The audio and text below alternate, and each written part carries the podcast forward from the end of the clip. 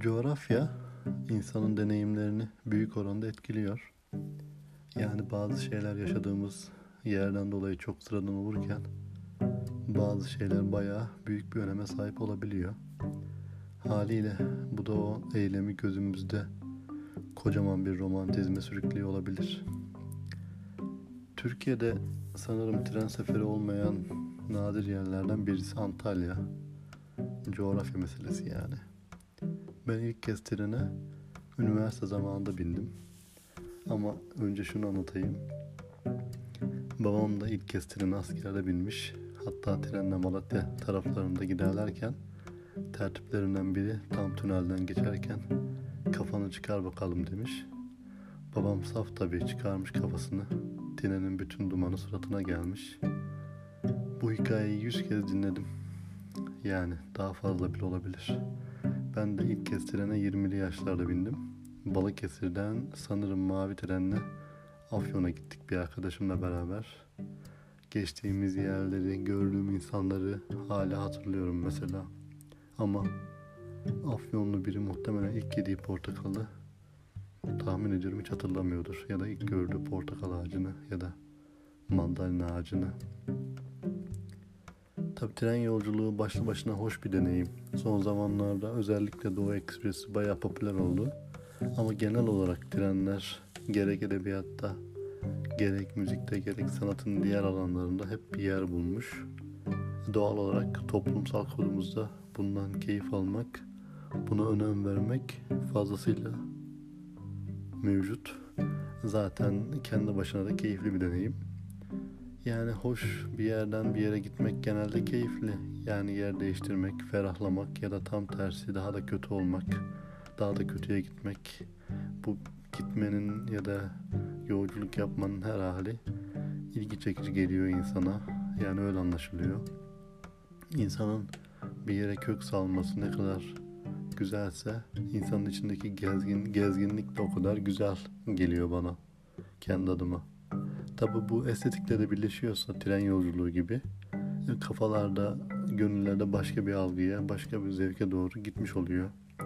Aslında bu estetikle beraber insanın yolculuk ettiği hikayeleri ya da hikaye sahiplerinin merak etmesiyle ilgili.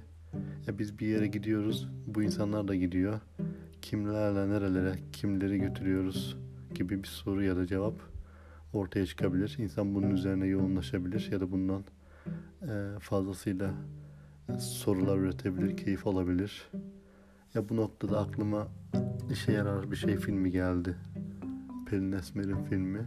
Öykü Karayel, Yiğit Özşener ve hmm, şu an çok sevdiğim ve ismini hatırlayamadığım oyuncu, kadın oyuncu oynuyordu. Başak Köklükaya olabilir. Sonuç olarak eylemler çok sıradan da olabilir ama biz yani insanlar onu çok özel bir hale de getirebiliriz. Hikayelerle ya da uydurduklarımızla ya da eylemler çok büyüktür de biz onu çok küçük bir hale de getirebiliriz yani. Tren yolculuğu özellikle kış aylarında günümüz fotoğraf estetik algısında fazlasıyla ilgi çekici oldu. Ortaya çıkarılan fotoğraflardan ziyade o yemek salonunda varsa ya da yan tarafımızda karşımızda diz dize çok yakın mesafede oturduğumuz insanlar ne anlatıyorlar? Biz onlardan ne dinliyoruz? Onlara ne soruyoruz? Konuşmak istiyorlar mı? Susmak mı istiyorlar? Ya da hiçbir şey anlatacak hiçbir şeyleri yok mu? Hiçbir şey söylemek istemiyorlar mı? Çantalarında ne var?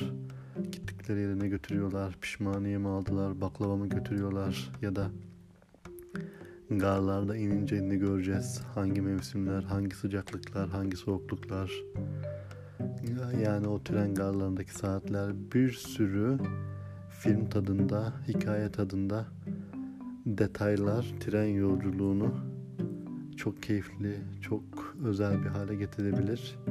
Yani kendi adıma Balıkesir tren garına geldiğimi, bilet aldığımı ve o trene binip o hareket ettiğini, Balıkesir'in köylerinden geçtiğimizi, içine girmediğimiz ama geçtiğimizi kabul ettiğimiz şehirleri, Afyon'u, Afyon'da yediklerimizi, Afyon'a kadar konuştuklarımızı, oradaki güncel politik siyasi gündelik meseleleri, gazete okuyanları, gazetelere göz ucuyla ya da doğrudan bakmalarımızı, kitap okuyanları bir sürü şey hatırlıyorum.